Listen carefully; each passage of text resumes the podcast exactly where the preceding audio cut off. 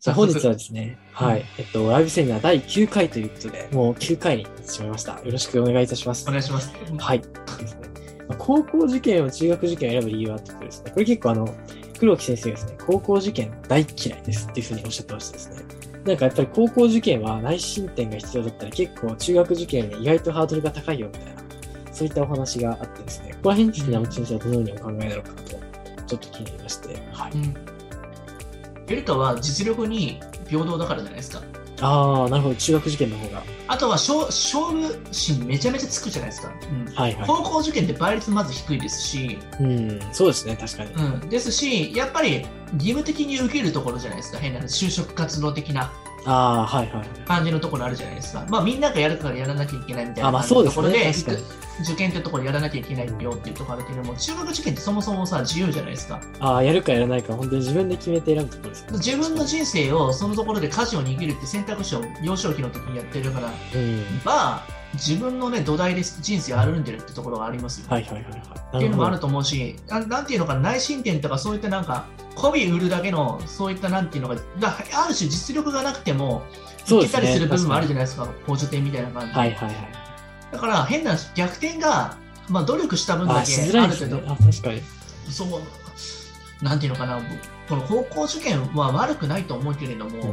そのなんていうの勝負事ってところの部分に関しては、中学受験で勝った子の方がやっぱ強い気がしますよ。ああ、勝負運、確かにあるイメージありますね、中学受験やった子あっるてい程うのは。度、あとしかも、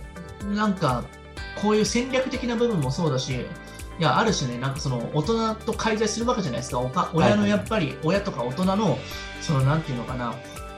その素の状態に触れられるわけじゃないですか、変なるほど話。本音の部分というか、も確かうに。だし、もう本当にそういうさらけ出してる、もう、いいとこ悪いとこ全部さらけ出して、もう家族のバトルになったり、あーぐちゃぐちゃになりながらはいもはいはいは、い何かを勝ち取るっていうところの、その経験って結構あ大きいんじゃないですか、あ、やっぱこのドラマを一つ経験して大人になるっていう感じですかね。もう多分必死なんだろうなっていうのはすごく僕も皆さんのメールいただいて毎日わかるので、そうですね。確かにうん、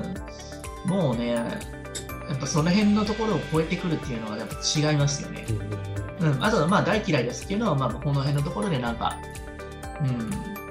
この人が嫌いになってる理由はまあその辺よくわかんないです けど、そうですね。うん、はい。あでもやっぱその高校受験で入るよりかも、そのなんか中学受験で早くその偏差値がある程度50ぐらいのところから入っちゃった方が、65とかのその伸びとか聞くところ高校受験で高校に入めちゃめってちから上がゃるきついところはいはいで、はい入れない学校とかも結構いい時期入れたりするところがやっぱ大きいってところも多いし、そこが本当ブラックボックスでバレてなかったんだけど、中学受験する人だんだんだんだんそれが分まかあそっうでてすきたんね。で、最近は増えてますからね。うんうん、そうなんですね。なるほどっていうところもあります。はい、ありがとうございます。じゃあ、中学受験の方が勝負運が磨かれるし、まあ、やっぱり人間としても成長するという形のご意見だです。し、やっぱ先手必勝じゃないけれども、先にリスクを取って、なんか得たものの方が大きいということですね。高校受験でありようと思っても、そのところの差はでかいですよ。ああ、そうですよね。学力的にも、こんな確基かに礎的な勉強を2、3年死の思いでやってる人間と、変な話受験終わって高校受験入ったとしても、その受験失敗組だとしても、やっぱその辺のところ基礎は、力はかなり高いいです。や、でもリベンジの精神すごいですよ、やっぱ。うん、そうですね、確かに。うんやっぱりそこで失敗してるっていうのは失敗じゃないですから、変な話。あーそこで高校受験をすで受けてくる人間とは過去が違うでしょ。そうですね。一つ PDCA サイクルを回した、だし、いろんなところで失敗して失っているものもあるから、子供なりにここでは絶対落としちゃいかんで、こうんこから本気出す可能性もあるから、教訓をつかみ取ってますから、そうですよ、まあ変な話よ、親御さんとかにも、まあ、いろんなものをかけてもらって、そこで失ってしまったところうで、ん今度は今度俺がやらなきゃいけないってなる人もなるほど、確かにそううですね。ああ、で本気になった分のそのリターンっていうのは本当に大きいですね。ん子供の時に本気になれるかって結構大きいですよ。そうですね。多分大人になっても何か戦わなきゃいけない時うんに逃げず逃げないっていうところに出るんじゃないですか、うやっぱ。ん、確かに。もう逃げたくなったけど逃げれないじゃないですか、中学受験とかも。そうです子供なね。んて背負ってるものが大きすぎますね。そうなんですよ。でもそれを逃げずに行ったってこと自体はすごくて、うん、なるほど。まあ、挑む精神っていうのは、あ逃げ癖とかね、なくなりますよね、そうなるとね。ああ、確かに。うんじゃあまあ最後までやっぱり向き合ってこその話ですね、今の話は。うんぜひ最後まで駆け抜けたいですね。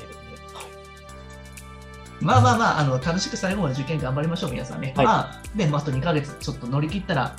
多分楽しい未来が待ってるんで、そう頑ですね張りましょう。はい、はい。では本今日日もあはりが第とうございま9した回ということで、本当に直木先生、ありがとうございました。ありがとうございます。はい。ではまた来週お会いしましょう。失礼します。